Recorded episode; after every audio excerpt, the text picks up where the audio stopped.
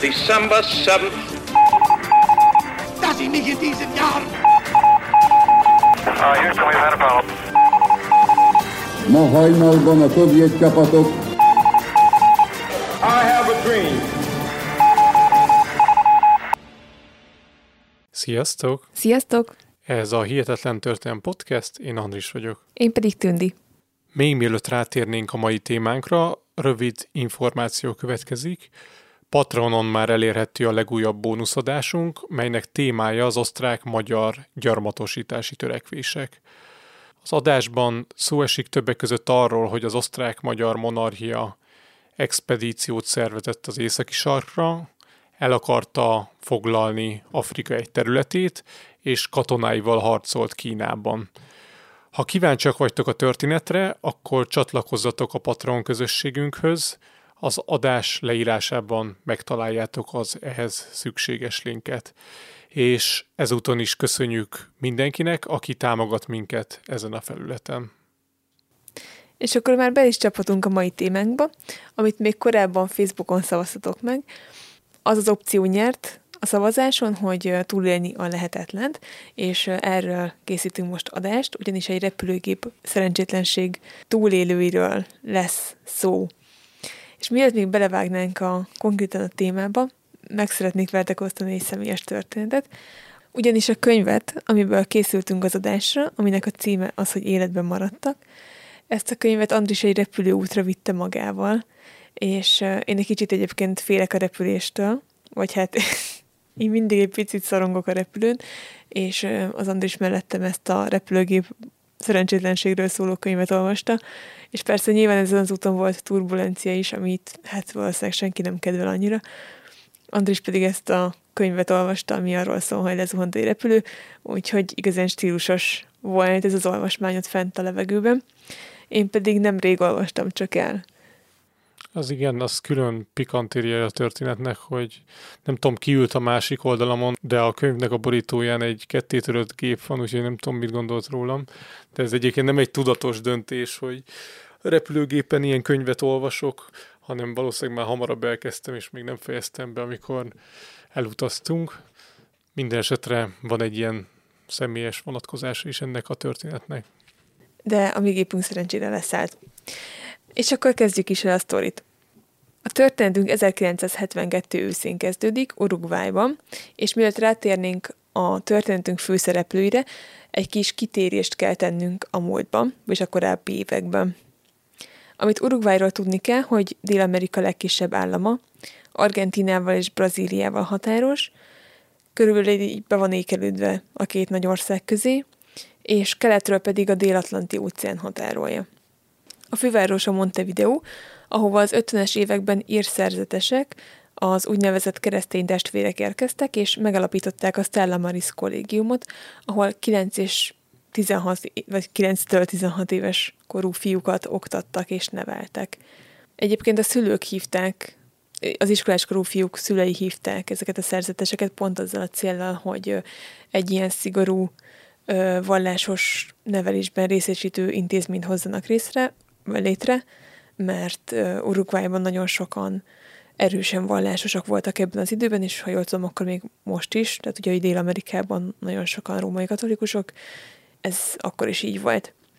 Ebben az intézményben nagy volt a szigor és a fegyelem, és ezt pedig két eszközzel tartották fent. Az egyik a nátpálca volt, amivel hát sajnos odasuhintottak a diákokra, a másik pedig a rögbi volt, ez az sportág, ami korábban Uruguayban egyáltalán nem volt elterjedt, mert hogy mindenki inkább focizott, ez volt a legelterjedtebb sport az országban, és az nem is volt igazán gyakori, hogy egy fiatal fiú valami más sportoljon, tehát hogy az teljesen természetes volt, hogy a fiúk fociznak.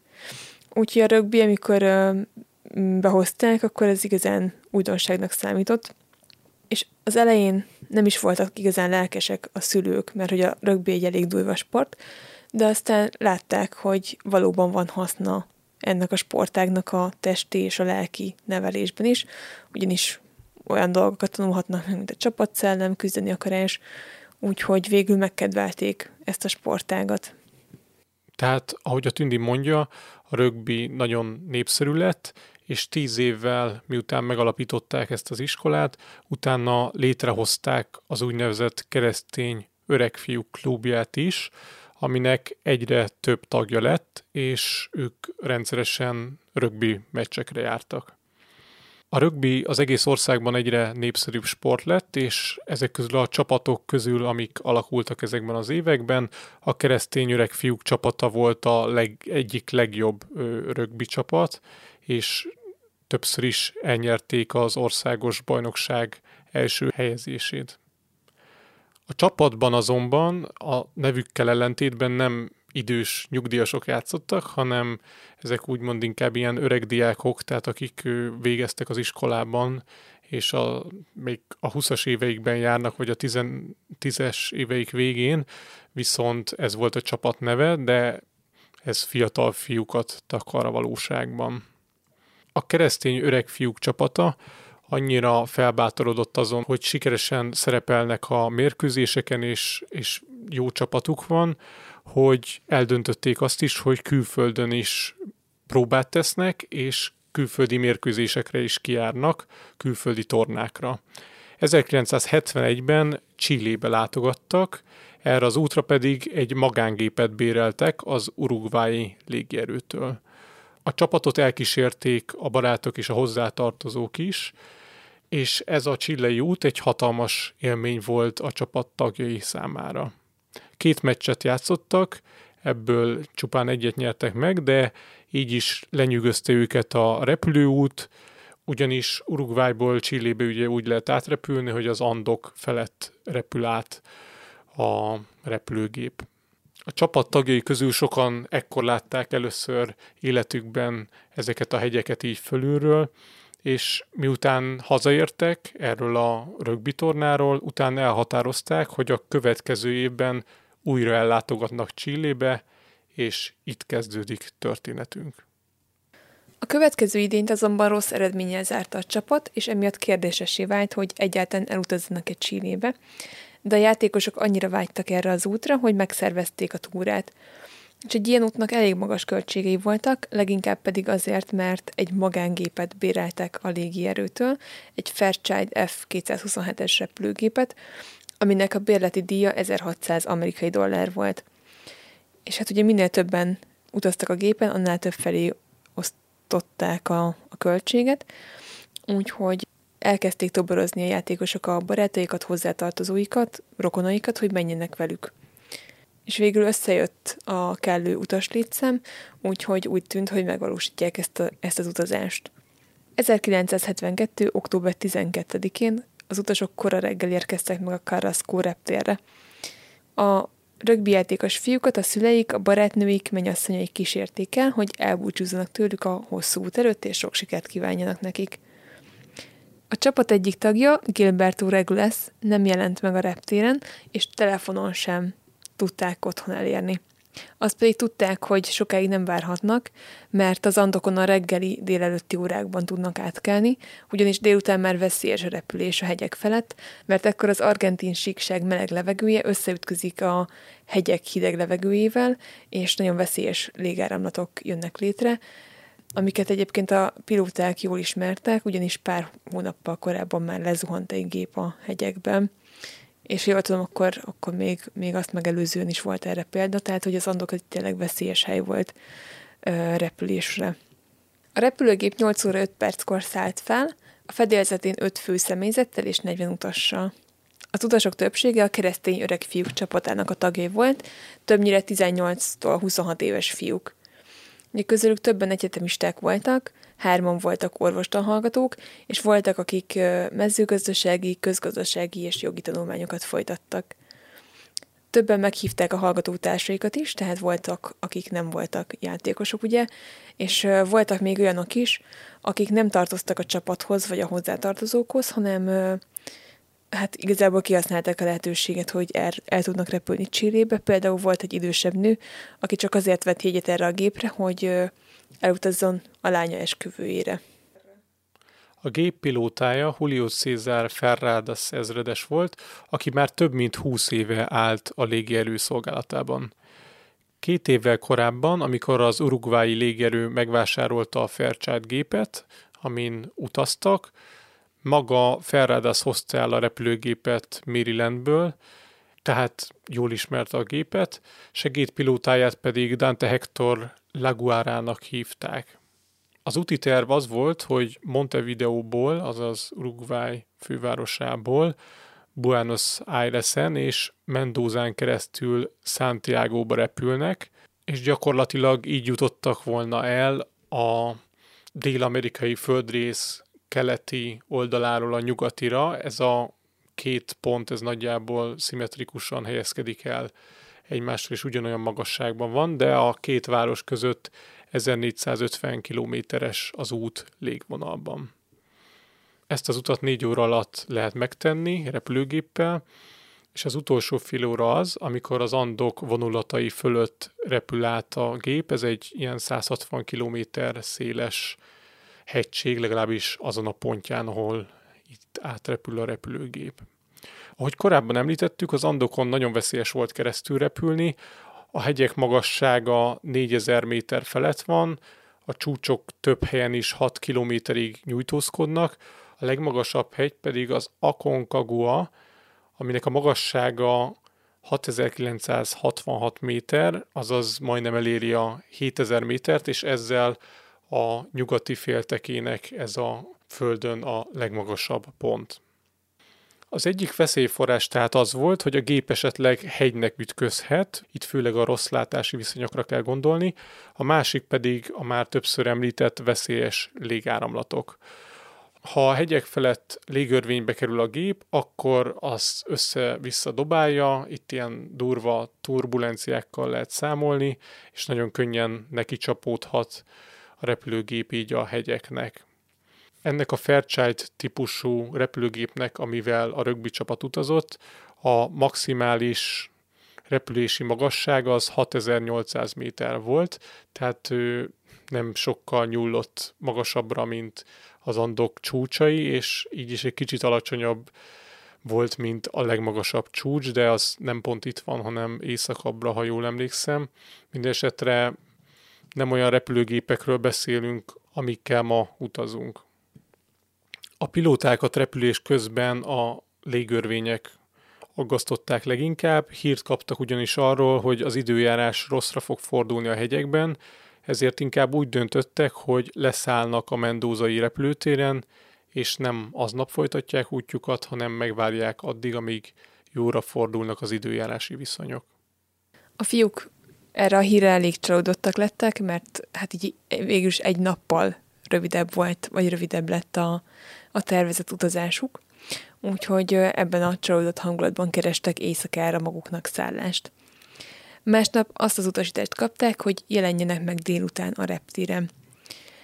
Össze is gyűlt a tömeg, vagy hát ez a 40 fő ugye az utasok, viszont a két pilóta továbbra is bizonytalan volt azt illetően, hogy az időjárás alkalmas-e arra, hogy átkeljenek az Andokon.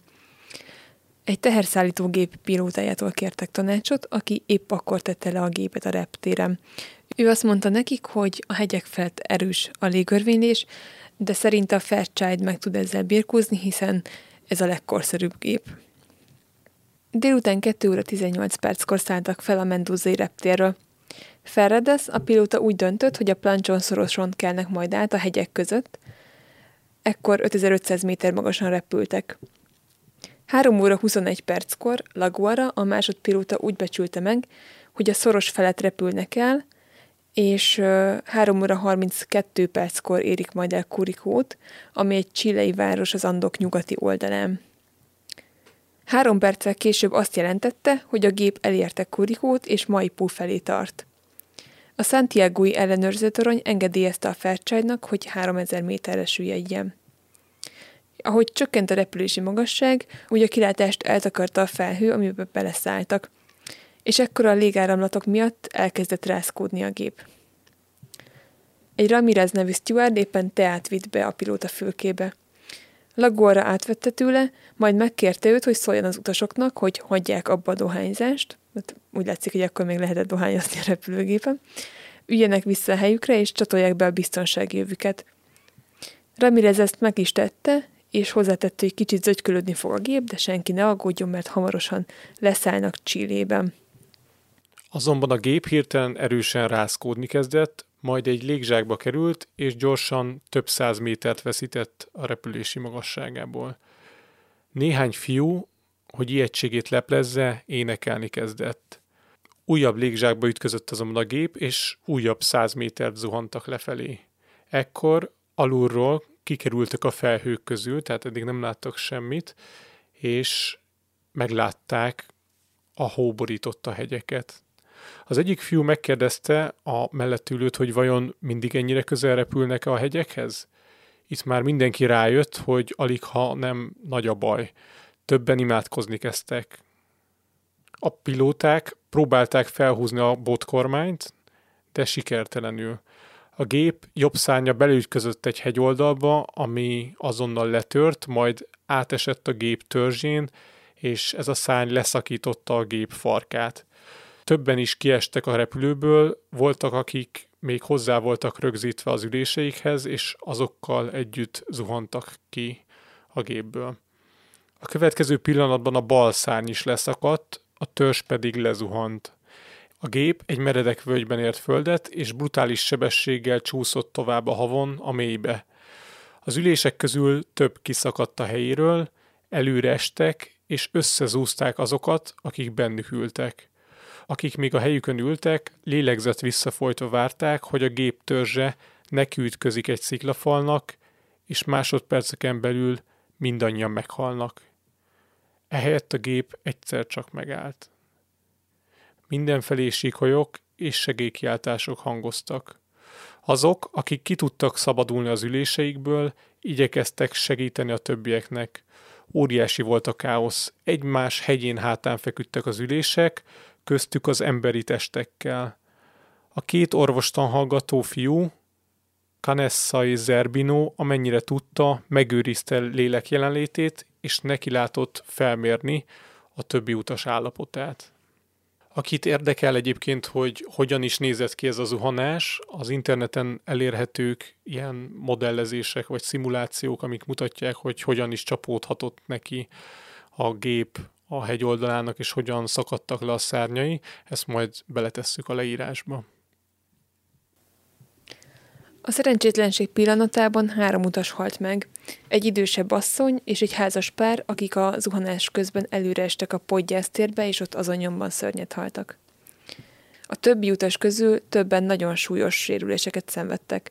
Volt olyan, akinek egy acéldarab beleállt a hasába, és amikor az egyik orvostan hallgató kihúzta, akkor ezzel együtt a belei is kifordultak kissé a hasüregből, amit aztán hát így visszatömködtek, de minden esetre elég veszélyes volt ez a dolog, és az a durva, hogy nem ő volt a legrosszabb állapotban. Volt, akinek 3 helyen eltört a lába, mások eszméletlenül feküdtek a padlón, de még életben voltak. Olyan is volt viszont, akinek csak néhány zúzódása keletkezett, és egész jól megúszta ezt a balesetet. Hát nyilván az óriási ijegységet leszámítva. Néhányan a fiúk közül előre kászálódtak a pilótafülkéhez, hogy megpróbáljanak rádión segítséget kérni. Ekkor látták, hogy a pilóta Ferradas halott volt, a másodpilóta Laguára pedig még élt, de nagyon rossz állapotban volt, és be volt szorulva a műszerfal és az ülések közé, és akárhogy is próbálták, nem tudták őt kiszabadítani. A rádióval sem volt túl sok sikerük, mert nem tudták működésbe hozni. Akik kimentek a törzsből, ugye a gép törzséből, azoknak félelmetes látvány tárult a szemük elé, ugyanis a tájat vastag hóréteg takarta, annyira vastag, hogy ahogy kiléptek a gépből, combig el is süllyedtek benne, és semmit nem láttak maguk körül, csak meredek sziklafalakat és rengeteg havat. A zuhanás körülbelül délután 3:30-kor következett be. Ekkor a hegyekben már elkezdett sötétedni. És hát mindannyian nagyon fáztak, mert senki nem úgy készült, hogy a hegyekbe mennek. A podgyászaik egy része pedig elveszett zuhanás közben, mert ugye amikor széttört a gép, akkor nagyon sok podgyász kiesett. Viszont minden ruhát, amit a bőröndökben találtak, mármint azokban, amik még ugye megvoltak a gépben, azokat magukra öltötték, hogy ne fagyjanak meg. Tovább nehezítette a helyzetüket, hogy 4 óra tájban havazni kezdett, majd erős hóvihar alakult ki. Azok, akik még képesek voltak járni, mert nem sérültek meg olyan súlyosan, azok kivitték a súlyos sérülteket a gépből, hogy ki tudják szedni az üléseket, hogy így több helyük legyen a gép törzsében. Igen, itt, hogyha belegondoltok, hogy ugye egy repülőgép hogy néz ki belülről, ugye az emberek ülnek, de hogyha éjszakára rendezkedsz be, akkor nyilván feküdni szeretnél. Ráadásul itt hozzájön az esethez az is, hogy a gépnek a hátsó része az kiszakadt, tehát magyarán ebbe a gépbe, hogyha éjszakázni akart ez a több tucat ember, akkor nagyon szűkösen fér csak el, tehát ezért is volt szükség kivenni a székeket, de így is még annyira zsúfoltan voltak, hogy csak úgy tudtak bemenni a gépbe, hogy gyakran egymásra tapostak, és hát mint a heringek egymás mellett tudtak csak nagyon szorosan feküdni. 6 órára már szinte teljesen besötétedett, így tudták, hogy aznap már biztosan nem érkezik értük mentőcsapat, ugyanis biztosak voltak benne, hogy hát ugye észlelték a gép eltűnését, mivel nem érkezett meg a célba, és biztosak voltak abban, hogy mentőhelikoptereket vagy repülőgépeket indítanak majd a felkutatásukra, úgyhogy hát mivel tudták, hogy aznap este már nem történik mentés, ezért felkészültek arra, hogy az éjszakát a gép törzsében fogják tölteni.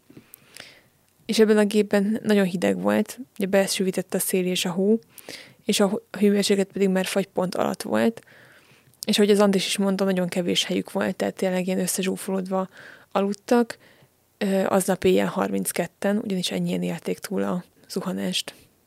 Másnap reggel, október 14-én, amikor felébredtek, jobban körbe tudtak szemlélni, és látták, hogy milyen helyzetben vannak. Az éjjel még sajnálatos módon 3-an életüket vesztették a sérülések következtében. Amikor kikászálódtak a gépből, látták, hogy ugyan elállt a havazás, viszont a gépet szinte teljesen beborította éjjel a lehullott hó. A gép egy lejtőn állt meg, gyakorlatilag egy hópusztaságban, amit hegyek határoltak.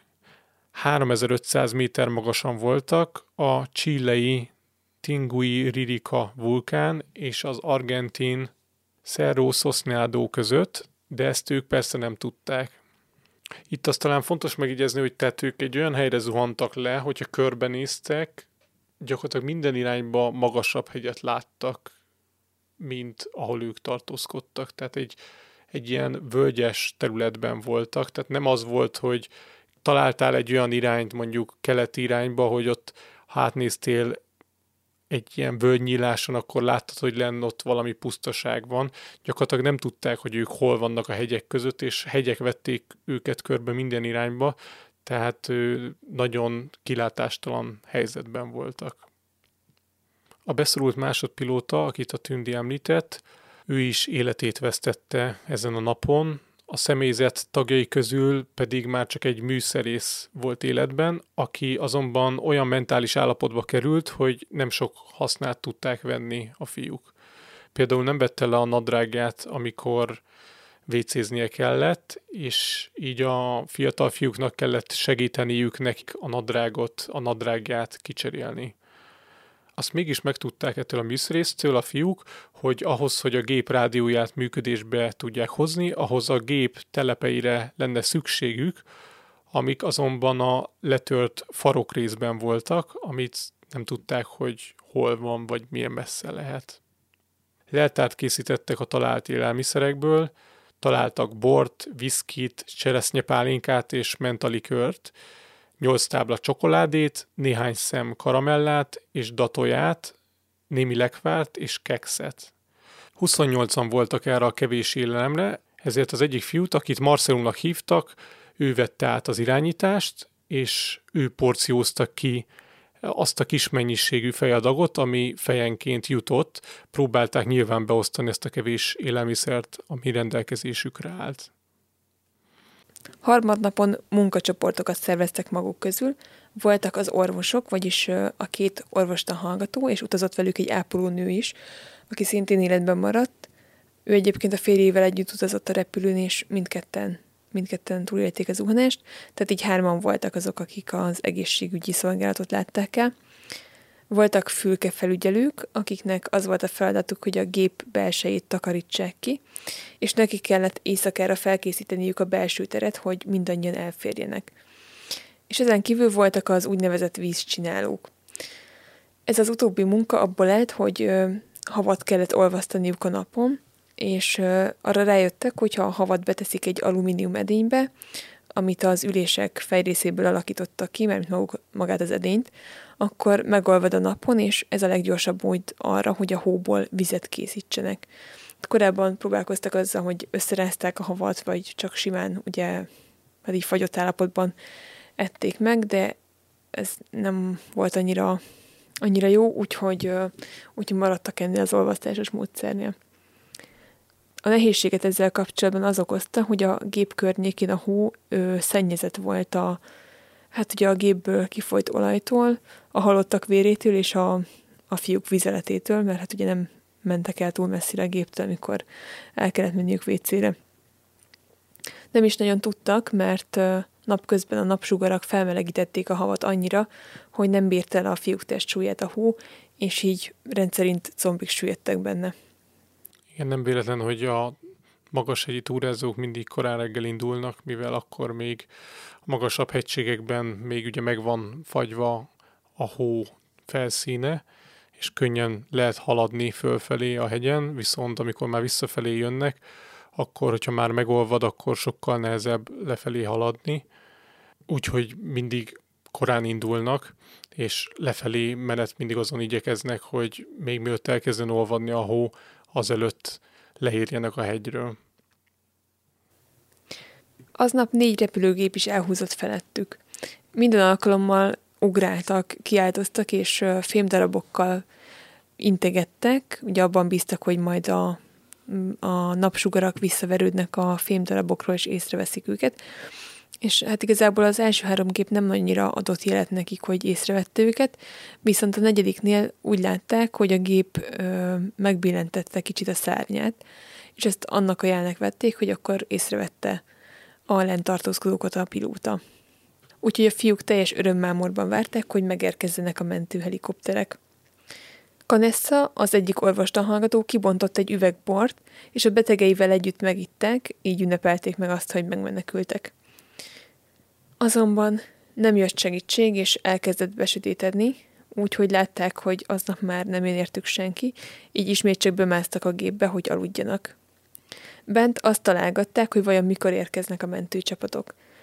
Volt, aki már másnapra várta őket, még a pesszimistábbak azt mondták, hogy akár egy hétig is eltarthatnak ezek a mentési munkák.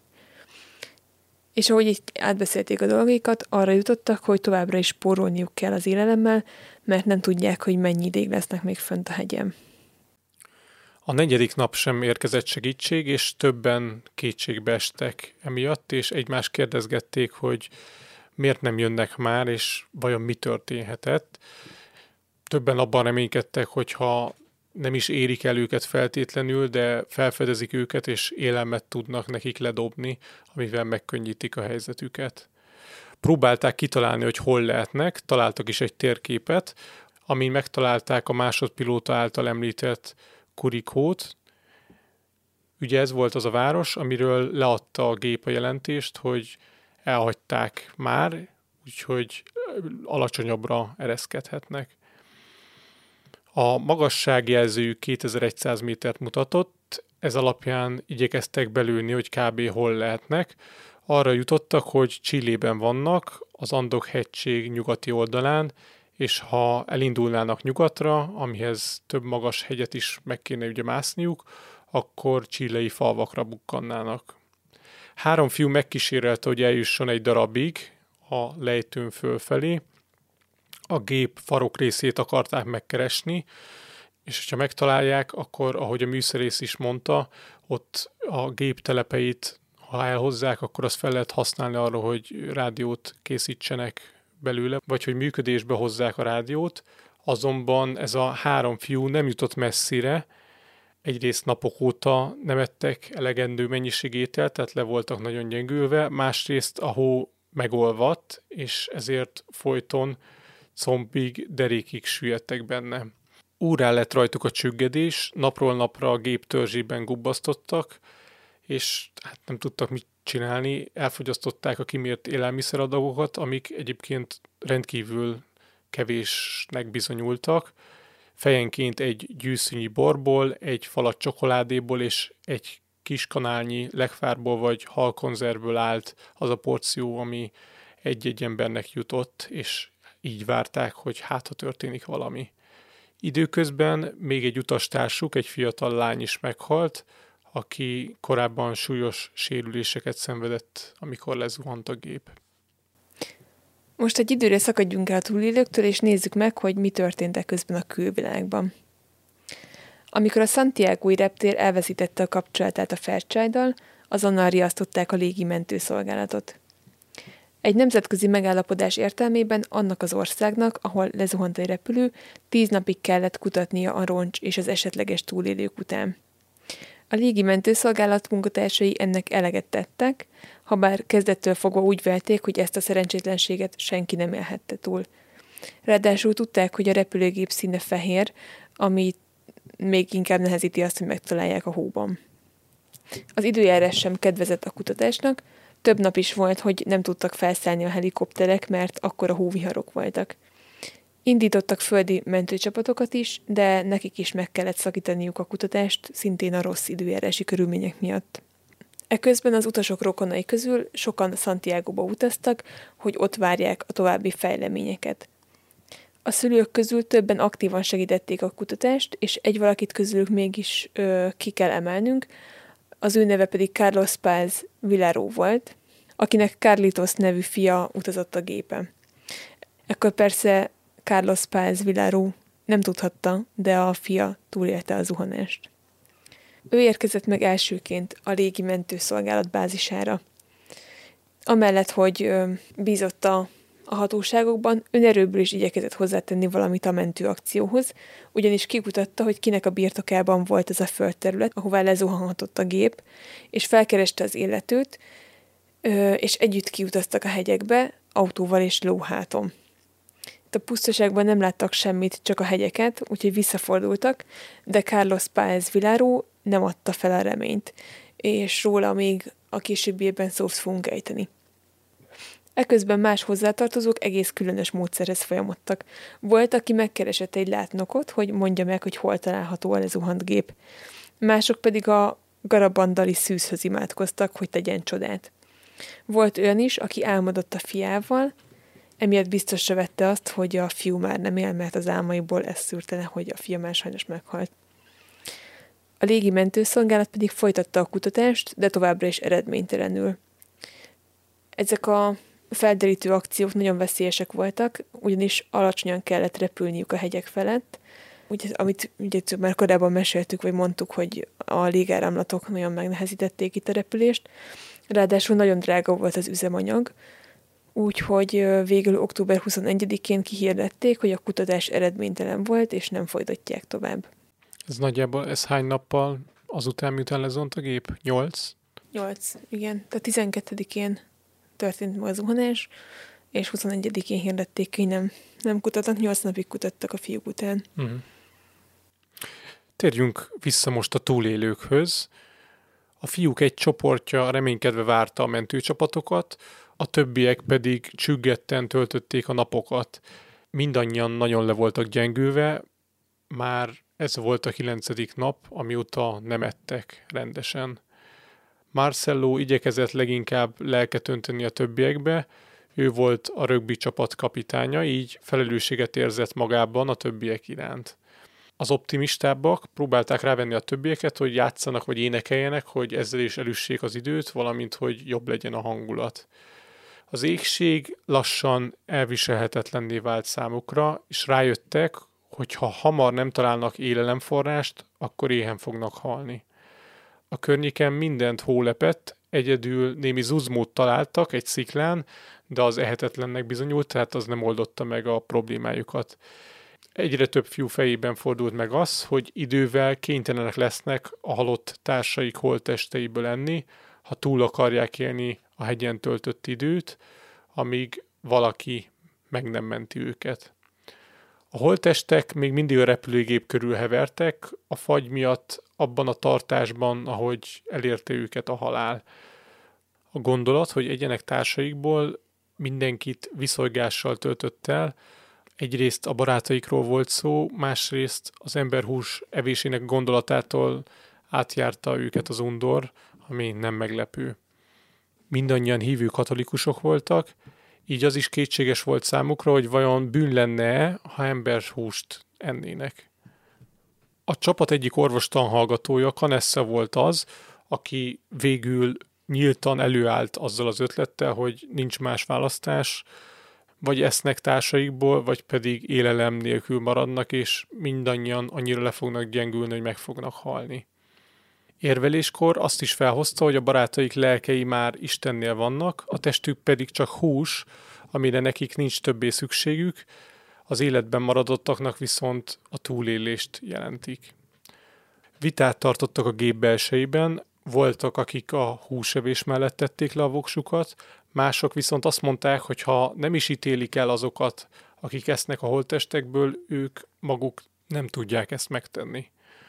A hosszas vita végén 4 fiú kiment a gépből, és Canessa egy nagyobb üvegszilánkkal kis darabokat vágott le az egyik holttestből, a húsdarabokat feltette a gép tetejére, majd szólt a többieknek, hogy aki akar, kijöhet a gépből és ehet a húsból. Ő maga volt az első, aki így tett, legyőzte az undorát és lenyelte a húsdarabot. Néhány fiú követte a példáját, de többen nem tudták rászállni magukat. Egy Roy Harley nevű fiú korábban talált egy tranzisztoros rádiót az ülések között. A repülőgép villamos vezetékeinek húzalsodraiból készített hozzá egy antennát, és Marcelóval együtt beüzemelte. El is tudtak fogni egy chilei állomást, úgyhogy Roy tekergette a gombokat, Marcello pedig az antennát fogta. A húsevés másnapján kimentek a hóba, hogy további híreket fogjanak a rádión. Pont elkapták a hírt, miszerint a chilei légimentőszolgálat felhagyott a lezuhant repülőjük további keresésével. Amikor ezt meghallották, mindketten magukba zuhantak, Marcello pedig kétségbe esetten sírni kezdett. A többiek, akik oda mentek hozzájuk, hogy ugye mi a baj, és meghallották a hírt, szintén zokogásban törtek ki, hiszen megtudták, hogy immáron magukra maradtak a semmi közepén, a havas hegycsúcsok között, és nem fog érkezni értük senki. Az egyik fiú, Nikolic volt az egyetlen, aki megőrizte a hidegvérét. Közölte a többiekkel, hogy ezentúl az új forgatókönyv az, hogy saját erőkből kell kijutniuk a hegyek fogságából. El is döntötték, hogy megmásszák azt a hegycsúcsot, amin lecsúszott a repülő, és ez volt az, amely eltakarta előlük a kilátást nyugatra. Úgy vélték ugyanis, hogy az Andok nyugati szélén lehetnek, és légvonalban nincsenek messze az első falvaktól. A másik céljuk pedig az lett, hogy megtalálják a gép farok részét, amiben a gép telepei vannak, és ezekkel remélhetőleg be tudják majd üzemelni a gép rádióját, amin keresztül segítséget tudnak majd kérni. 3 fiú, Zerbino, Turkatti és Maspons még aznap elindultak, vállalva az expedíció kockázatait. Követték a lecsúszott géptörzs nyomait, de csak nagyon lassan tudtak haladni, 20-25 lépésenként meg kellett állniuk, annyira gyorsan vert a szívük. Ugyanis nagyon meredek hegyen kellett felkapaszkodniuk, az öltözékük pedig egyáltalán nem volt megfelelő a hegymászáshoz. Tornacipőben, ingben és könnyű nadrágban, valamint zakóban vágtak neki az útnak. Napközben meleg volt a tűzőnap miatt, de amikor elkezdett sötétedni, akkor gyorsan csökkent a hőmérséklet is. Nem is érték el a hegy tetejét, így a hegyen kellett éjszakázniuk. Nagyon fáztak, és feltek, hogy nem érik túl az éjszakát, de szerencséjükre eljött a hajnal, és újra kisütött a nap. A ruháik időközben teljesen átáztak, de mentek tovább. És ezt hogy kell elképzelni egyébként, hogy ott lekuporodtak valahol a hóban, és ástak munknak egy kis gödröt? Vagy? Hát a leírás szerint igen. Tehát voltak ilyen kiálló sziklameredélyek, vagy ilyen sziklarészek, és ott meghúzták magukat, meg beesták magukat a hóba. De hát el tudjuk képzelni, hogy mennyire szörnyű lehetett a fagypont alatti hőmérsékletben összebújni vizes ruhákkal, és tényleg csak reménykedni abban, hogy másnap még fel fognak ébredni. Ami egyébként itt nagy problémát okozott, hogyha eltávolodtak a géptől, az az, hogy ugye aki sielt már, vagy tud sielni, az tudja, hogy mennyire tud tűzni a nap, és mennyire vakító, hogyha havas tájon vagyunk magasan a hegyek között. És hát ugye ezeknek a srácoknak jóformán nem volt napszemvegük, ők nem erre készültek. Ha jól emlékszem, talán egy napszemvegük volt, és a többit azt valahogy maguknak kellett megszerkeszteniük, megkreálniuk a gépen található anyagokból, hogy kicsit eltakarják jobban a szemüket, és védjék a naptól. Ha emlékezetem nem csal, volt is olyan, aki napokig azért, hát mondjuk sérült le, vagy feküdt a gépben, mert amikor elment a géptől, akkor annyira kiégette a nap a szemét, hogy egyszerűen napokig nem látott rendesen. Amikor a fiúk visszanéztek a roncsra, ugye mi eltávolodtak tőle, és föntről visszanéztek rá, azt látták, hogy az szinte teljesen egybeolvadt a környezetével, mivel ugye fehér volt, csak úgy, mint a körülötte lévő hó. És így már meg is értették azt, hogy miért nem vették észre őket korábban, ugye 4 gép is elhúzott felettük, de senki nem látta őket. Ahogy feljebb jutottak, megtalálták az egyik letört szárny darabját, majd holttestekre is bukkantak, azokért, akik azután estek ki a gépből, hogy leszakadt a gép farka. Az egyik fiú kivette a zsebeikből a pénztárcáikat, személyigazolványaikat és a nyakukban hordott szent képmedálos láncaikat. Összeszámolták, és arra jutottak, hogy így már teljes a létszám, megvan mindenki, tehát összegyűlt a 40 fő, és így számolták meg, hogy már 18-an meghaltak közülük. Ezután úgy döntöttek, hogy a csúcsig már nem mennek föl, hanem visszamennek a géphez.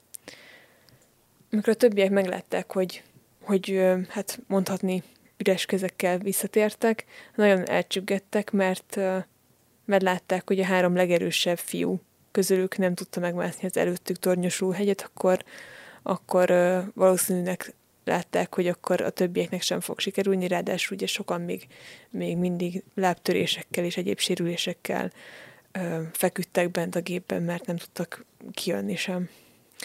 Azonban ezek a körülmények azokat, akik eddig óckodtak attól, hogy emberhúst legyenek, őket is rávették arra, hogy fogyasszanak a társaik holttesteiből, mert rájöttek arra, hogy ha életben akarnak maradni, akkor ez az egyetlen egy módja annak, hogy ne halljanak éhen.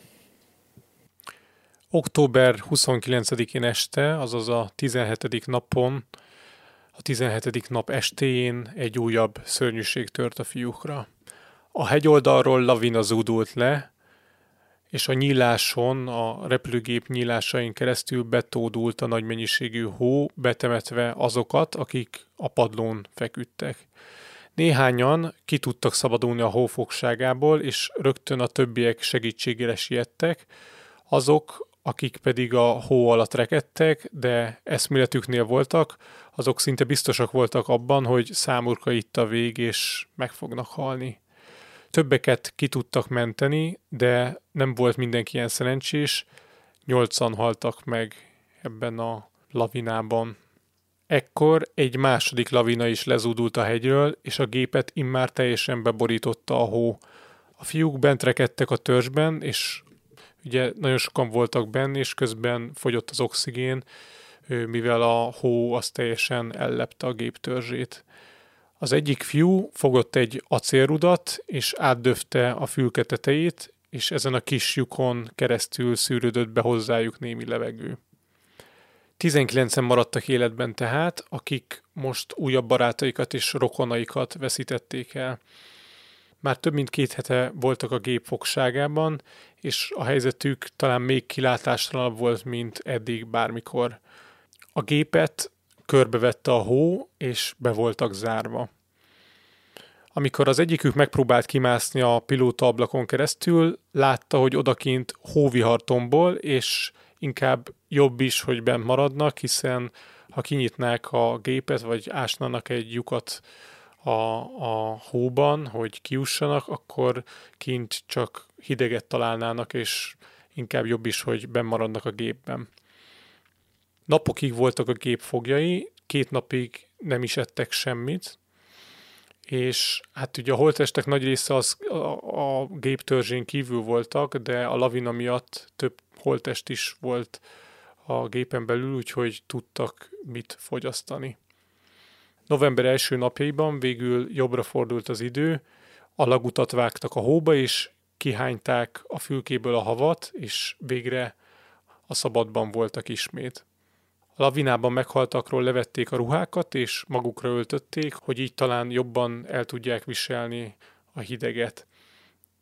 Többek eltökéltségét felszította, hogy túlélték a zuhanást, és ráadásul ezek után 2 lavinát is, és úgy gondolták, hogy Istennek van velük terve, és az a terve, hogy valahogy kijussanak innen ebből a lehetetlen helyzetből.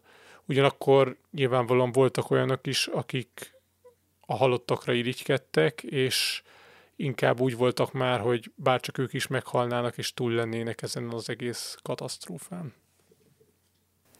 Mivel tudták, hogy már nem kutatnak utánuk, a megmenekülésük immár azon múlt, hogy ők maguk hírt tudnak-e adni magukról a civilizációban. Elhatározták, hogy néhányan közülük megpróbálnak eljutni a legközelebbi chilei településre, és ott szólnak, hogy vannak túlélők a hegyekben. Erre az expedícióra 4 fiút jelöltek ki, akiknek a nevei Parrado, Canessa, ugye róla már volt szó, ő volt az egyik orvostanhallgató, Vizintín és Turkatti volt. Ők innentől kezdve a többieknél több húst kaptak, mert ahogy korábban a rendes élelmiszert, így a húsadagokat is porciózták, és soha nem lakott senki sem jól, mert még mindig erősen spóroltak az élelemmel, vagy hát most élelem alatt itt már ugye a holttestekből levágott húst értjük. Annak érdekében kaptak ezek a fiúk, ők 4-en több húst, hogy megerősödjenek a megpróbáltatásig, és a fiúk még arra is odafigyeltek, hogy az expedíciósok szellemi és lelki egészsége is rendben legyen, ugyanis az expedíciósok társaságában csak is jó dolgokról volt szabad beszélgetni, és minden este közösen imádkoztak a 4 fiú lelkéért. Dolgoztak azon, hogy megfelelő felszerelésük legyen az expedícióra. A legkényesebb pont az a lábbeli volt, ugyanis mind rögbicipőben voltak, amikor ugye történt az zuhanás, és csak néhányan vittek magukkal túlra bakancsot az útra. Azt még korábban ugye volt egy sikertelen expedíciójuk, amit már meséltünk, ott akkor rájöttek arra, mennyire fontos védeni a lábukat a hideg ellen, és erre végül egy egészen bizarr megoldást sikerült találniuk, ugyanis a lábukat bekenték a holttestekről levágott zsírral, és a halottak könyök tájékáról lenyúzták a bőrt, majd ezt összevarták, hát kvázi mint egy zoknit. És ez igencsak praktikusnak bizonyult, mert a levágott halott bőr az rásimult a lábukra, és alatta volt egy kis zsírréteg is, így ez melegen tartotta a lábukat, ez a mondjuk úgy érdekes zokni. November 15-ére tűzték ki az expedíció időpontját.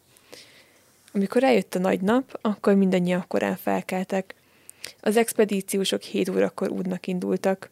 Azonban nem jutottak messzire, mert annyira erős volt aznap a havazás, hogy inkább visszatértek a táborba. Ezután pedig 2 napot kellett még várniuk, mire elindulhattak. Immáron csak 3-an, mert az egyikőjük lába megsérült, és őt már nem akarták így magukkal vinni, hogy ne hátráltassa őket az út során. Parrado, Canessa és Vizintín keltek útra. Kelet felé indultak el, mert ahogy korábban megtapasztalták már azon a kis mini expedíció, nem így ugye 2 napig tartott, és hát tulajdonképpen majdnem meghaltak az út során. Ott azt tapasztalták, hogy nyugati irányban túl meredek a hegyek, és nem tudják megmászni, úgyhogy az volt a tervük, hogy keletnek indulnak, és majd valamikor elfordulnak nyugatra. Ugye azt sejtették, hogy Chile nyugatra van. Canessa magával húzott egy fél koffert, amit kvázi szánként szolgált, ide pakolták a hús és vízkészleteiket, Vizintín pedig a takaróikat cipelte. Az indulás után pár órával rábukkantak a gép farkára, körülötte szétszórva pedig a bőröndöket is megtalálták, amiket ugye korábban hát csak annyit tudtak, hogy kiestek a gépből, de nem tudták, hogy hol vannak pontosan. Képzelhetitek, hogy mekkora volt az örömük, amikor 5 hét után végre száraz, tiszta ruhákat találtak, cigarettát és élelmet a podgyászokban. Ráleltek a gép telepeire is, amikről korábban a gép műszerésze beszélt, és az kellett ahhoz, hogy esetleg ezeknek a tárgyaknak a segítségével beüzemeljék a rádiót. Aznap este a három fiú a gép farkában aludt, másnap tovább indultak, és egész nap meneteltek, míg végül elérte őket az éjszaka. Aznap éjjel egy hóba vájt gödörben aludtak, már amennyit tudtak, mert a hőmérséklet bőven fagypont alatt volt, és nagyon fáztak. A harmadik napon Canessa megosztotta a kételyét a többiekkel, miszerint a völgy, amin haladnak, egyre csak keletre megy, és nem nyugatra, hogy nekik kéne, és csak egyre beljebb hatolnak az Andok mélyére, tehát rossz irányba mennek, és ennek nem lesz jó vége.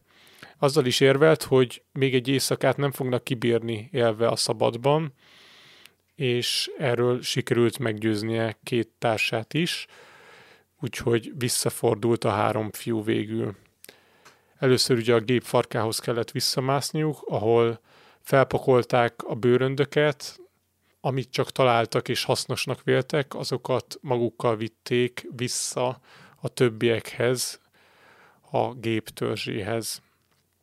Este felé értek vissza, társaik először csalódottan fogadták őket, de aztán nagyon megürültek annak, amit az expedíciósok a gép farkából hoztak el, végre a társaság nagy része meleg ruhákba bújhatott. Elhatározták, hogy tesznek egy próbát a rádióval, négyen visszamentek a gép farkához ismét, és sikerült is működésbe hozniuk, annyira, hogy fogtak néhány helyi adást, de kommunikálni nem tudtak a rádión keresztül. Viszont elkaptak egy hírműsort, amiből megtudták, hogy újraindítják a keresést az eltűnt Fairchild gép után. Ez a hír meglepetés volt nekik, és sokan újra bizakodni kezdtek abban, hogy megtalálja őket a mentőexpedíció, de voltak, akik pessimisták voltak, és már nem bíztak a mentőcsapatok érkezésében.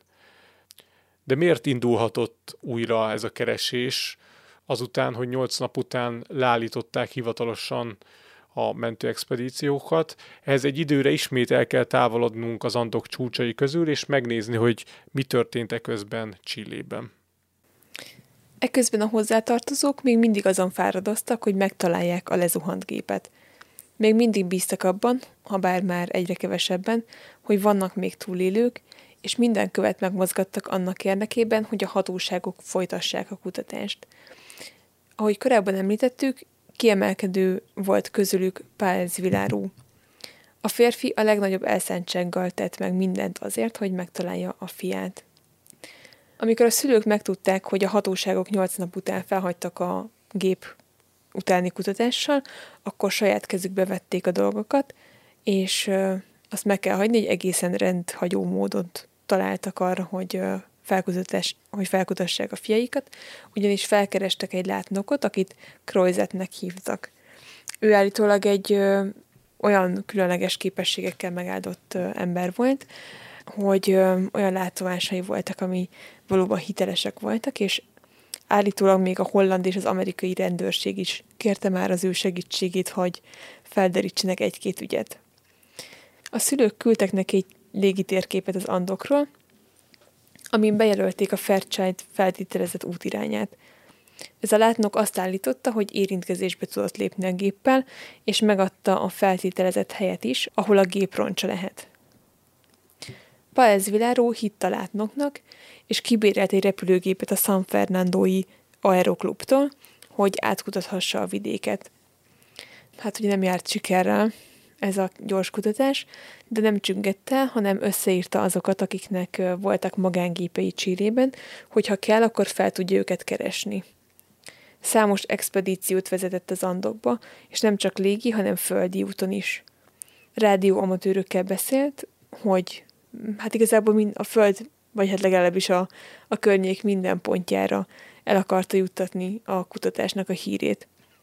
Egy idő után már mindenki ismerte a nevét, és tudták, hogy ő az, aki megszállottan folytatja a kutatást a fiúk után. Sorra járta az Andok völgyében élő szegény paraszkunyhókat, és mindenkit kikérdezett, hogy látta-e lezuhanni a gépet. Eközben a látnok új részleteket adott arról, hogy hát miket látott, vagy miket érzékelt, és bármikor, amikor tőle jött egy új infó, akkor Páez Vilaró ismét nekivágott a hegyeknek. Egy idő után már csak úgy emlegették, hogy az őrült, aki a fiát keresi. Összességében több mint egy hónapot töltött folyamatosan azzal, hogy felkutassa az életben maradottakat, több ezer nyomtatványt készített és osztott szét, és pénzjutalmat is felajánlott annak, aki olyan információval tud szolgálni, ami segíti azt, hogy megtalálják a lezuhant gépet. Térjünk vissza megint az Andokba, és beszéljünk arról, hogy az első expedíció után, ami ugye nem váltotta be a hozzáfűzött reményeket, mi történt a túlélőkkel.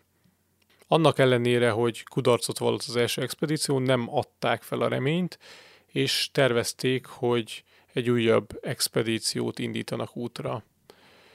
Időközben ugye a holttestek is elkezdtek fogyni szó szerint, úgyhogy egyre kevesebb tartalékuk maradt.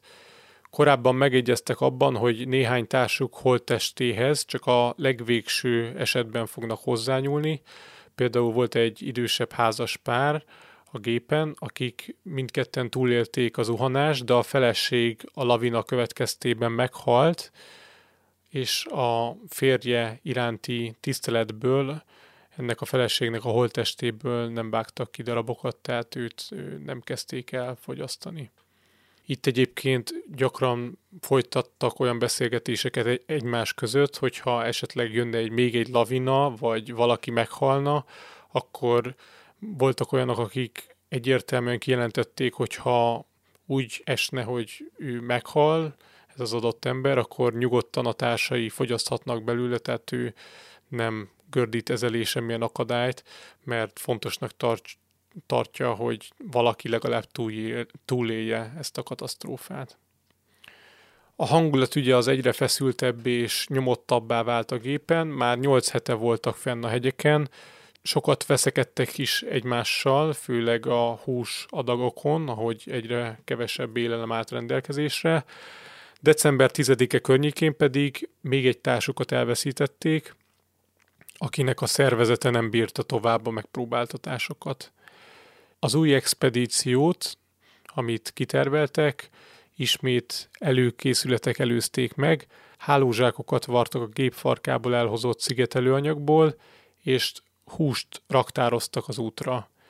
3-an indultak útnak, a 3 legerősebb ember. Itt egyébként mindig elmondható, hogy amikor bármilyen expedíció volt itt a túlélők között, akkor mindig kiválasztották azokat, akik a legjobb erőben voltak, és őket indították útnak. Jelen esetben Canessát, Parrádót és Vizintint. Ismét északkeletnek indultak el, és az előző expedíciótól eltérően nyugat felé nekivágtak az előttük tornyosuló hegynek. A társaik, akik a törzsnél maradtak, eközben a táborhelyről figyelték őket, akik mint apró mozgópontok voltak fönn a hegyoldalban. Pár nap múlva Vizintín visszafordult a táborba, mert rájöttek arra, hogy 3 számára nem lesz elegendő a hús, amit magukkal vittek. A többiek, Canessa és Parrado folytatták a hegymászást. 3 napjukba telt, mire a táborhelytől nyugatra lévő hegyet meg tudták mászni. Innen ereszkedtek le a túloldalon, ami nagyon nehéz művelet volt, mert ez egy nagyon-nagyon meredek hegy volt. Canessa nehezebben is viselte a fizikai megpróbáltatást, mint Parrado, ő többször lemaradt a társa mögött, és emiatt Parradónak rendszerint be kellett őt várnia. Leereszkedtek egy völgybe, és egyre lejjebb haladtak. Több napi gyaloglás után észrevették, hogy a nap, ami este 6-kor bukott le, még megvilágítja a távolban az előttük lévő hegyet. Ebből pedig arra következtettek, hogy a lemenő nap útjában nem áll több hegy, vagyis a hegység nyugati szélénél járhatnak. Tehát, hogy egy kicsit jobban elmagyarázzam, tehát, hogy látták, hogy előttük van a távolban egy hegy, de amikor már fönt a hegyen sötét volt, ahol ők voltak, akkor még a távolban látták, hogy ott még úgymond világosabb van, és innen tudták azt, hogy ott már nincsenek ilyen hatalmas, nagy, magas hegyek. Tehát kvázi ott már véget ért az Andok. Úgyhogy ez egy nagyon jó hír volt számukra, és aznap este úgy tértek nyugovóra, hogy izgatottan várták, hogy másnap hova érkeznek meg. Másnap reggel ismét csak Parrado volt az, aki gyorsabban haladt, Canessa pedig rendszeresen hátul kullogott. Parrado bevárta, de igazából nem nagyon tudta fékezni az izgalmát, úgyhogy csak tört előre, és egyszer csak elérte a völgy szélét. Ahol pedig véget ért a völgy, ott a hómezőt hirtelen felváltotta a zöld fű. Parrado egy folyót látott, virágokat és sziklákat. Időközben beérte őt Canessa is, és akkor mindketten teljes örömmámorban botorkáltak ki a fűre, és hálát adtak Istennek, hogy kiszabadultak a havas hegyek fogságából.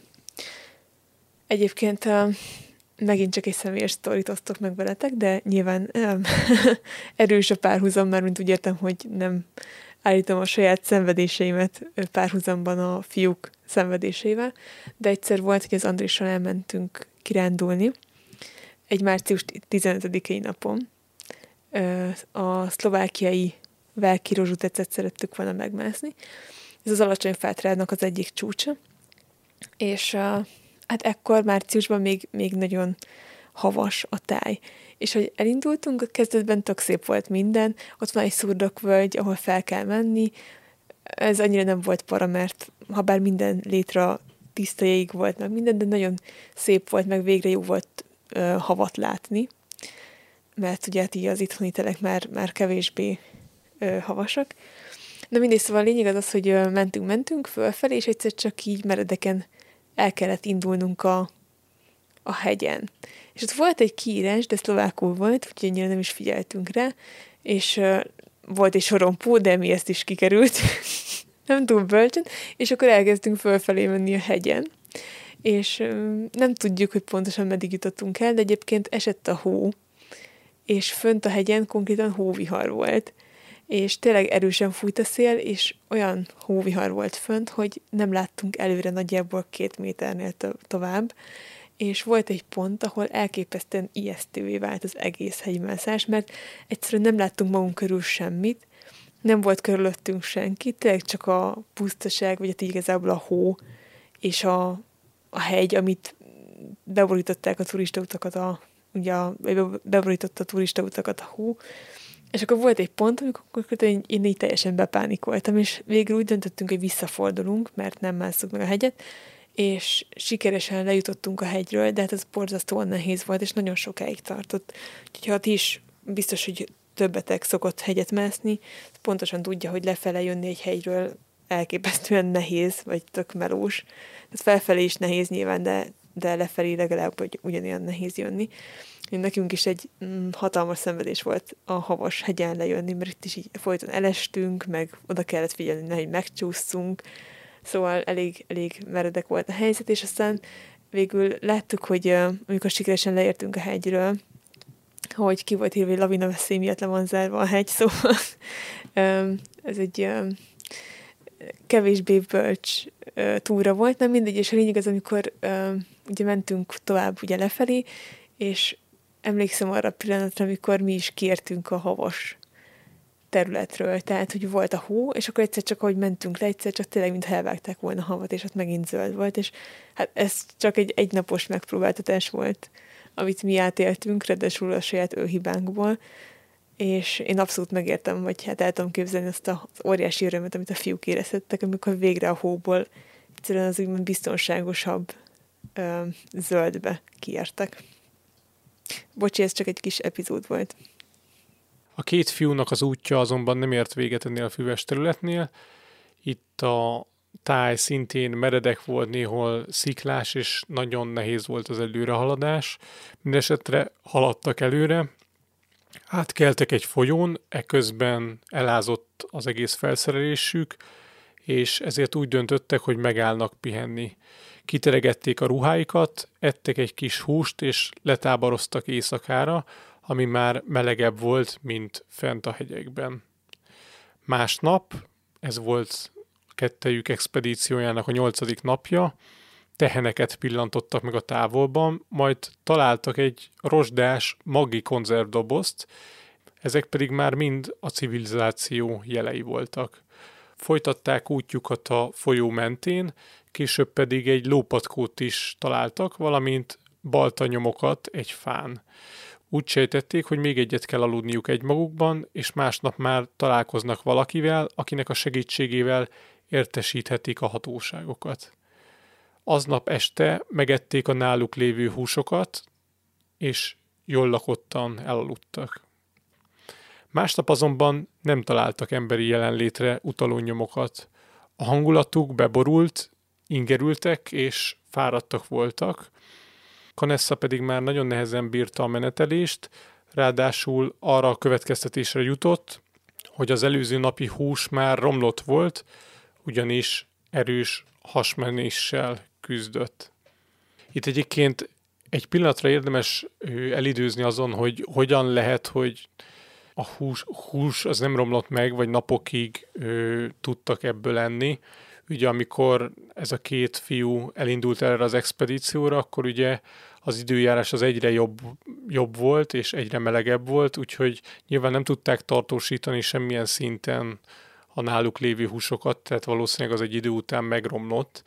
Fönt a hegyen, akik a gépnél maradtak, ott azonban ugye hideg volt, és a holttestek azok jégbe voltak fagyva, de nekik sem volt könnyű a helyzet, hiszen a lavina a holttestek egy részét betemette, és sok holttestet nem is találtak meg a lavinák után, és így még kevesebb élelemhez juthattak ezek az emberek. Na viszont térjünk vissza Canessához és Parrádóhoz.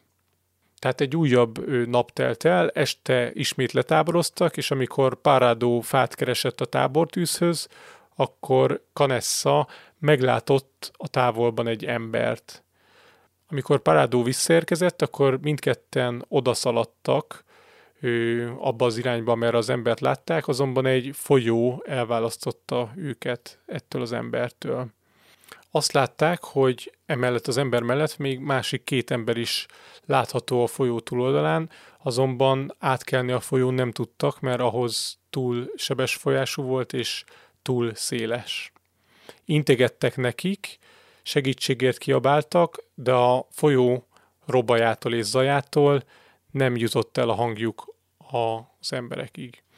Csak annyit láttak, hogy valamit válaszolnak nekik ezek az emberek, és abból azt szűrték le, vagy annyit hallottak, hogy majd holnap foglalkoznak velük, de hát nyilván ez a három ember nem tudta, hogy mit kell tudni erről a két emberről, nem gondoltak semmi drasztikusat, vagy sejtésük sem volt arról, hogy a gép túlélői lehetnek, úgyhogy nem tartották annyira fontosnak, hogy felvegyék ezzel a két fiúval a kapcsolatot. Ekkor már 10. napja voltak távol a Fairchildtól. Másnap korán reggel ébredtek, és a folyó túlpartján füstöt láttak, és három embert. Parrado odaszaladt a szurdok széléhez, mert egy ilyen szurdokszerű volt ez a hely, tehát nem egy ilyen lapos, hanem egy, ahogy ugye korábban mondtuk, ilyen maga, ez is ilyen sziklás meredek rész volt. Úgyhogy Parrado odaszaladt a szurdok széléhez, és a túloldalon lévő ember azt mutogatta neki, hogy ereszkedjen le a folyópartjához. Le is ereszkedett, és a túloldalon az idegen is ugyanígy tett. Ez a folyó egy vadsodrású és kb. 35 méter széles folyó volt. A túloldalon lévő ember elővette egy papírt, írt rá valamit, majd hozzákötözte az üzenetet egy kőhöz, és átdobta Parradónak. Mivel Parradónál nem volt semmi, amivel írhatna, ezért az idegen egy újabb kővel együtt átdobott egy golyós tollat is, ezt pedig úgy tette meg, hogy a tollat és a követ egy kendőbe csavart, és azt így áthajította a túloldalra. Az idegen ezt írta nekik. Később itt lesz egy ember, akinek szóltam, hogy jöjjön ide. Mondja meg, mit akar. Parrado pedig ezt válaszolta. Azon a repülőgépen utaztam, amely lezuhant a hegyekben. Urugvái vagyok. 10 nap óta menetelünk. Odafönt van egy sebesült barátom. A repülőgépben még 14 sebesült van. Sürgősen ki kell kerülnünk innen, de nem tudjuk hogyan. Gyöngék vagyunk. Mikor jönnek értünk?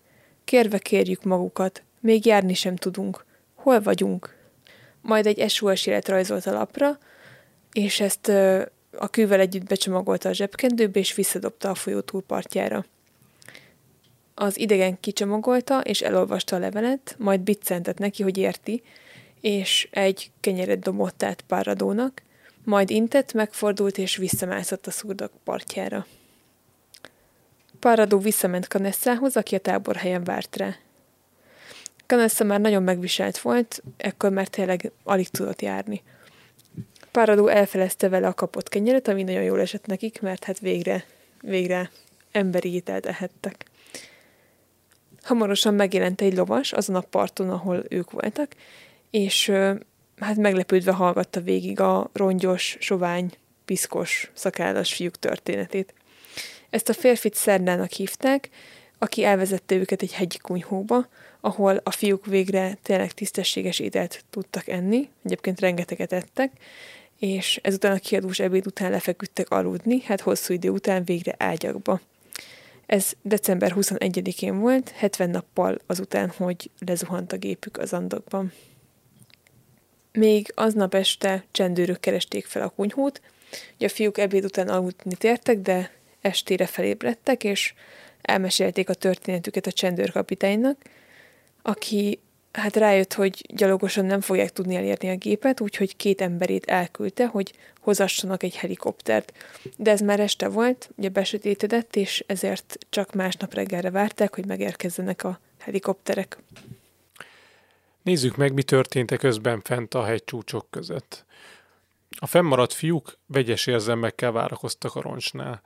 Voltak, akiket elcsüggesztett, hogy már hosszú napok óta úton vannak az expedíciósok, míg mások abban bíztak, hogy a hosszas távollét az alighanem jót jelent, hiszen lehet, hogy találtak valamit.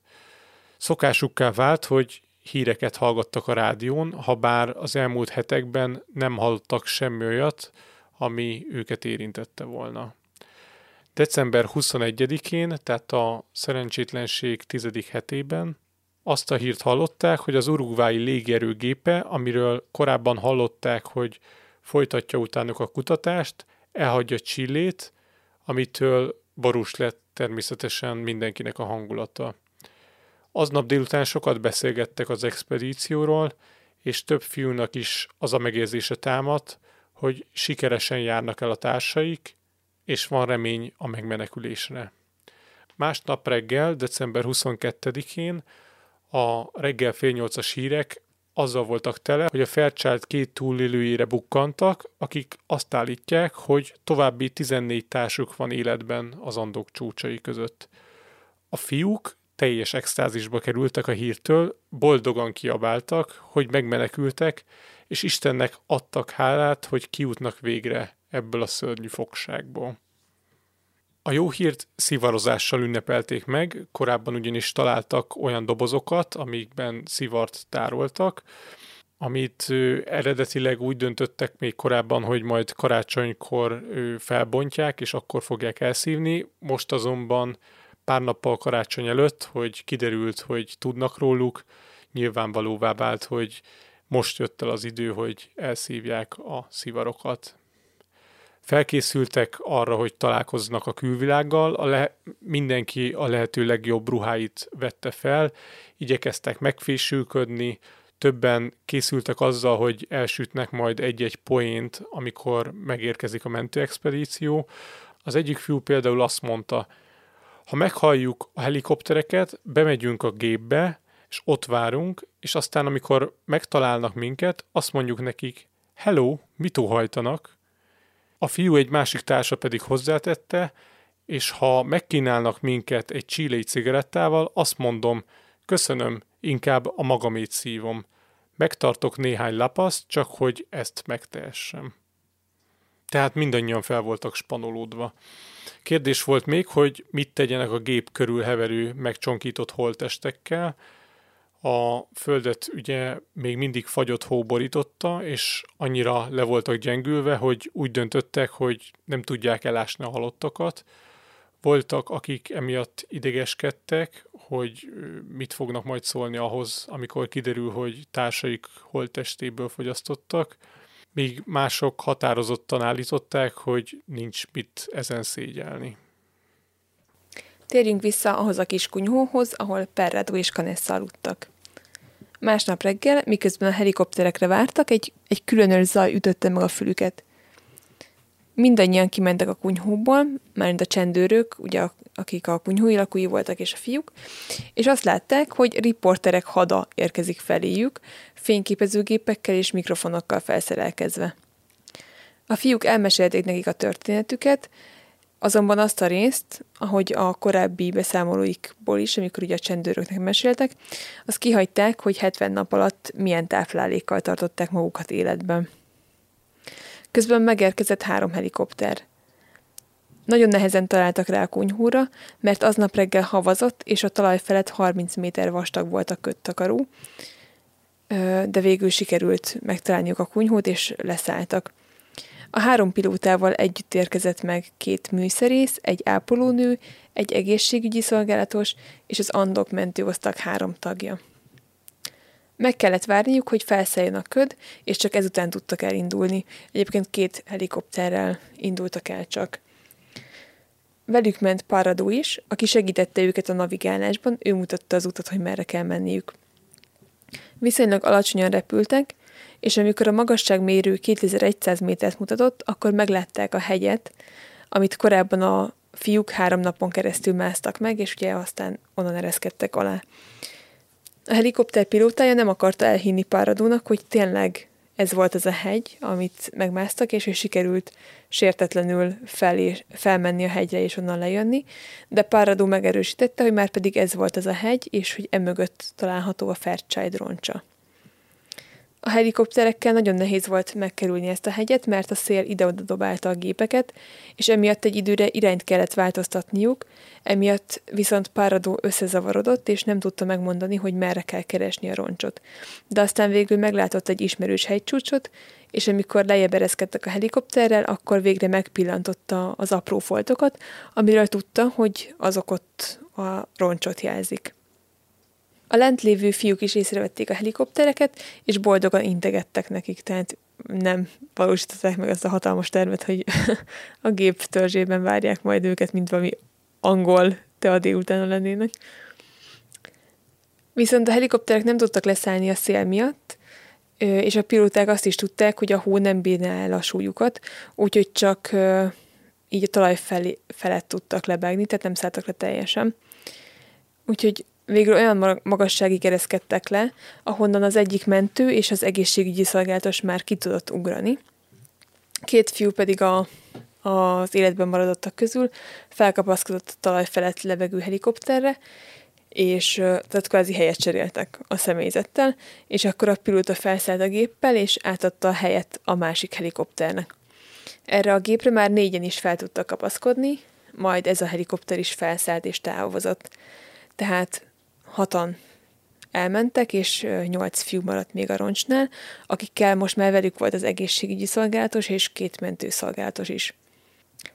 A visszafelé helikopterezés, tehát a helikopteres utazás ugye vissza a civilizációba nem volt zökkenőmentes, hát ugye továbbra is küzdöttek a légáramlatokkal, ami egyébként a fiúkat teljesen érthető módon már teljesen kikészítette, tehát ők ezt már átélték egyszer. Viszont a pilóták annyira magas szakértelemmel rendelkeztek, hogy élve ki tudtak jutni az Andokból. Ugye az volt a probléma, hogy a ritka levegő miatt a helikopter nem tudott a motorok erejéből kellő magasságba emelkedni, és végül hát kvázi mint egy vitorlázó repülő ide elfeküdtek az ilyen légáramlatokra, és így tudtak kijutni a hegyek közül. És végül biztonságban landoltak az Alfa táborban. Amikor a fiúk kiszálltak a helikopterekből, akkor boldogan hemperegtek a zöld füvön. Kaptak enni, aminek hol neki láttak, majd az egészségügyisek megvizsgálták őket, és azt állapították meg, hogy valamennyien rosszul tápláltak, de egyikőjük sincsen életveszélyben, úgyhogy elszállítják őket a San Fernandói kórházba. És hát az időjárás ugyan elég rossz volt, és emiatt úgy döntöttek, hogy mivel a hegyen lévőek sincsenek életveszélyben, ezért a fent maradt fiúkért majd csak másnap fognak visszamenni, mert az időjárás nem kedvez egy újabb hegyi útnak. Időközben a fiúk szüleihez is eljutott a hír, hogy megtalálták a lezuhant gépet és a 16 túlélőt. A rádióban ezt követően felolvasták a túlélők névsorát, valószínűleg sokaknak, akiknek a hozzátartozójuk ott volt a gépen, ez egy idegtépő pillanat volt, hiszen most derült ki az, hogy az ő rokonuk vagy hozzátartozójuk túlélte a katasztrófát. Voltak, akik örömkönnyekben törtek ki, és már is indultak San Fernandóba, míg másoknak minden reményük szertefoszlott, amikor a gyerekük neve nem hangzott el a felolvasásban. Amikor leszálltak a helikopterek, San Fernandóban Páez Vilaró már a reptéren várta őket. Ugye ő volt az, aki mindvégig kitartotta mellett, hogy meg kell találni őket, és szüntelenül expedíciókat indított a rögbi csapat felkutatása érdekében. Ő éppen Chilében tartózkodott, amikor megtudta, hogy megtalálták a fiúkat, így gyorsan el is jutott a reptérre. Amikor meglátta a fiú arcát a helikopterben, rögtön oda akart szaladni, de visszarántották, nehogy a még pörgő propellerek megsebesítsék a férfit. Amikor a helikopter leszállt, a fia Carlitos nyomában Parrado leugrott a gépről, és odafutott hozzá. Páez Vilaró mindkét fiút szorosan magához ölelte, és könnyekben tört ki. Akik látták a jelenetet, szintén mind sírtak a meghatottságtól. A fiúkat a Szent Fernandói Szent János kórházba vitték kivizsgálásra, itt vallották be, hogy úgy élték túl ezt a 72 napot a hegyen, hogy emberhúst ettek. A 8 fiú, aki fennmaradt a hegyen, az éjszakát még ott töltötték az egészségügyi szolgálatossal és a mentőkkel, utóbbiak azonban jól fel voltak szerelve, volt náluk élelem, vittek magukkal sátrat és egyéb felszereléseket, tehát biztonságban voltak. Amikor azonban ez a 3 szakember meglátta a holttesteket, először azt hitték, hogy keselyük ettek ezeknek az embereknek a teteméből, de a fiúk elmondták, hogy igazából ők voltak azok, akik fogyasztottak belőlük.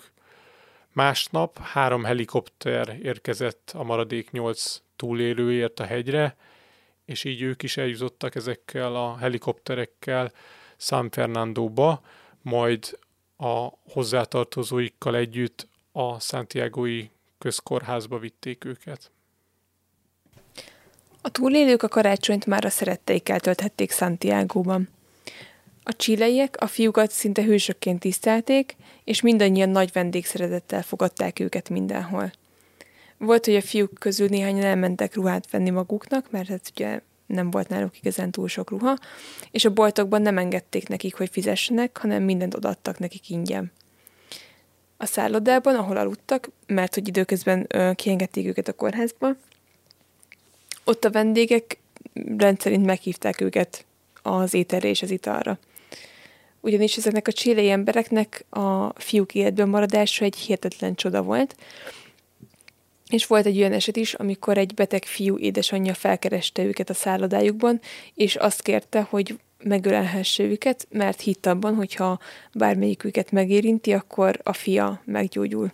Tehát tényleg ilyen óriási csodaként tekintettek arra, hogy tulajdonképpen ilyen hosszú idő után életben maradtak ezek a fiúk, és ott vannak újra köztük. Eközben a fiúk körül továbbra is újságírók és fotóriporterek nyüzsögtek, akik a világ minden tájáról érkeztek. Ekkor az a hír még nem terjedt el, hogy a fiúk úgy maradtak életben, hogy a társaik holttesteiből lettek, de tudták, hogy csak időkérdése, és a sajtó is megneszeli ezt a részletet. Ugyanis amikor a helikopterek érkeztek a megmentésükre, akkor fentről készítettek a szakemberek fotókat a Fairchildról és ugye a környékéről, tehát voltak fényképek a holttestek darabjéről is, és sejteni lehetett, hogy hamarosan kiderül ez az információ, és ez így is történt, ugyanis pár nappal később az egyik újság címlapján egy fotót közöltek, amin egy emberi láb volt látható, amiről már lefejtették a húst, és így látszott, hogy ez a Fairchild mellett készült ez a kép. Egyébként ez a részlet eléggé zavarta a hozzátartozókat és a fiúkat is, tehát így ugye nekik korábban óriási lelkiismereti kérdés volt, hogy ehetnek-e a halottak húsából, és végül hát ugye arra jutottak, hogy kötelességük megtenni, mert így tudnak csak életben maradni. Ugye mindannyian erősen vallásosak voltak, tehát hívő római katolikusok, és például az egyikőjük azzal érvelt, hogy ez olyan, mint a szent áldozás, mint amikor Jézus az életét adta és ugye az ő testét és vérét ajánlotta föl, és hát ezzel vontak párhuzamot ott fönt, még a hegyen, hogy ez nem egy bűn az, hogy megeszik a holttesteket, hanem az egyetlen módja az életben maradásnak. Viszont amikor visszatértek a civilizációba, akkor hirtelen ez a tény, ez ilyen kellemetlenné vált számukra, és nem annyira akartak erről beszélni. Viszont muszáj volt, tehát például a kórházban elmondták az orvosoknak, hogy emberhúst ettek, meg hát azért így voltak emberek, akik ezt sejtették, hogy csak így élhették túl ezt a hosszú időt ott fönt élelem nélkül. De minden esetben nem akarták azt, hogy így szenzációként kezeljék ezt a hírt, úgyhogy úgy döntöttek, hogy majd otthon, Uruguayban, Montevideóban tartanak egy sajtótájékoztatót. Haza is repültek az otthonukba, és a hazatérő gépet egy egész tömeg várta kint a reptéren, még az elnök felesége is kiment a fogadásukra. Amikor megérkeztek, akkor a fiúkat és a hozzátartozóikat rögtön buszokkal vitték a Stella Maris kollégiumba, hogy megtartsák ott a sajtótájékoztatót, amit egyébként a Keresztény Öreg Fiúk Klubja, vagy jelen a rögbi csapatuk szervezett meg. Megérkeztek a helyre, elfoglalták a helyüket a pódiumon, és úgy döntöttek, hogy az egyikőjük, Pancho Delgado fog beszélni, mert ő tud a legszebben beszélni közülük, és ő meséli el a történetüket a tömegnek.